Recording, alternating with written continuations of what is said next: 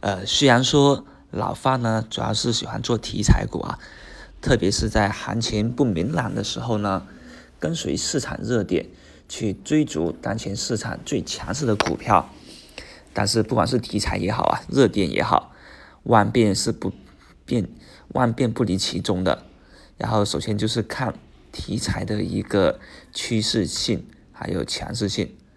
不过呢，这种题材股啊，以短线为主。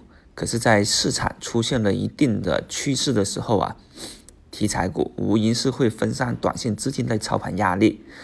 它往往出于灵活性跟结构性，但是在大方向确定的时候啊，有时候持股或许是一个更好的选择。昨天呢，三大指数涨幅都在百分之五以上，也就是说，即便你选的题材股挺好的。但是最多也就是涨百分之十而已。然而呢，趋势性的行情一旦确立以后啊，它可能就是连续性的。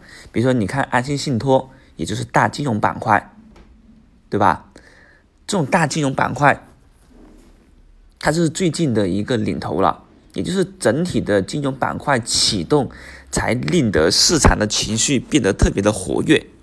那你拿了一个趋势的股票，你的题材股还需要轮流的换取，去赚到更多的利润吗？这个时候啊，可能你跑出大盘，甚至踏空，买到了两市仅有的十三个不涨的股票，但没关系，还是来得及的，因为你还可以顺着趋势稳步的建仓。这段时间呢，我们的确是要多做功课，把之前的一些亏损呢，逐步的弥补回来的。那现在市场的两条主线很明显就是金融板块跟科技板块这两个板块啊，也是涨停潮最多的地方。你看金融板块没有一个是不涨的，所以金融板块的大量个股被一致顶、被一致涨停所刺激，这就令得追涨的气氛非常高，也同样意味着大家有赚钱效应。那行情启动了。谁去受益呢？无疑吧，无无疑，也就是券商。所以券商啊，往往就是行情的风向。从成交量不足两千亿，到昨天的一点一万亿，那券商的利润肯定要增加了。这就是券商的逻辑。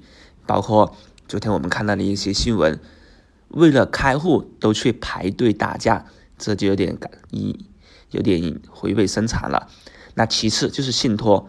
信托是杠杆资金的通道，在熊市的情况下面，信托产品啊往往亏损累累，但一旦行情启动，有着杠杆所在，信托产品往往领先于启动产品，很快就能实现盈利。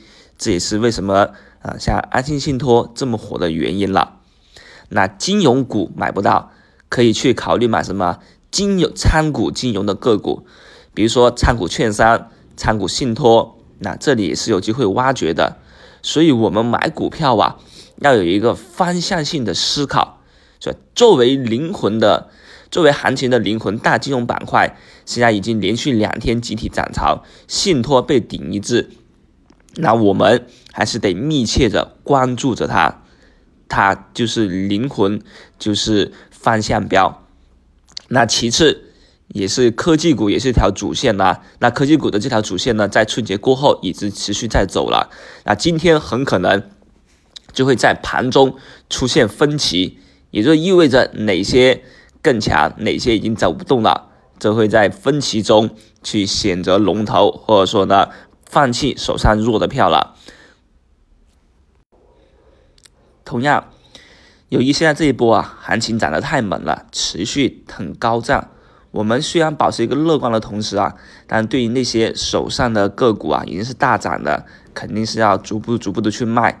同时呢，开始去关注那些在底部刚刚启动的票，因为它的上升空间啊还是有很大的。所以这个时候啊，我们在一边注意控制风险，一边呢啊，在逐步的去调仓换股。好，祝朋友们今天大赚！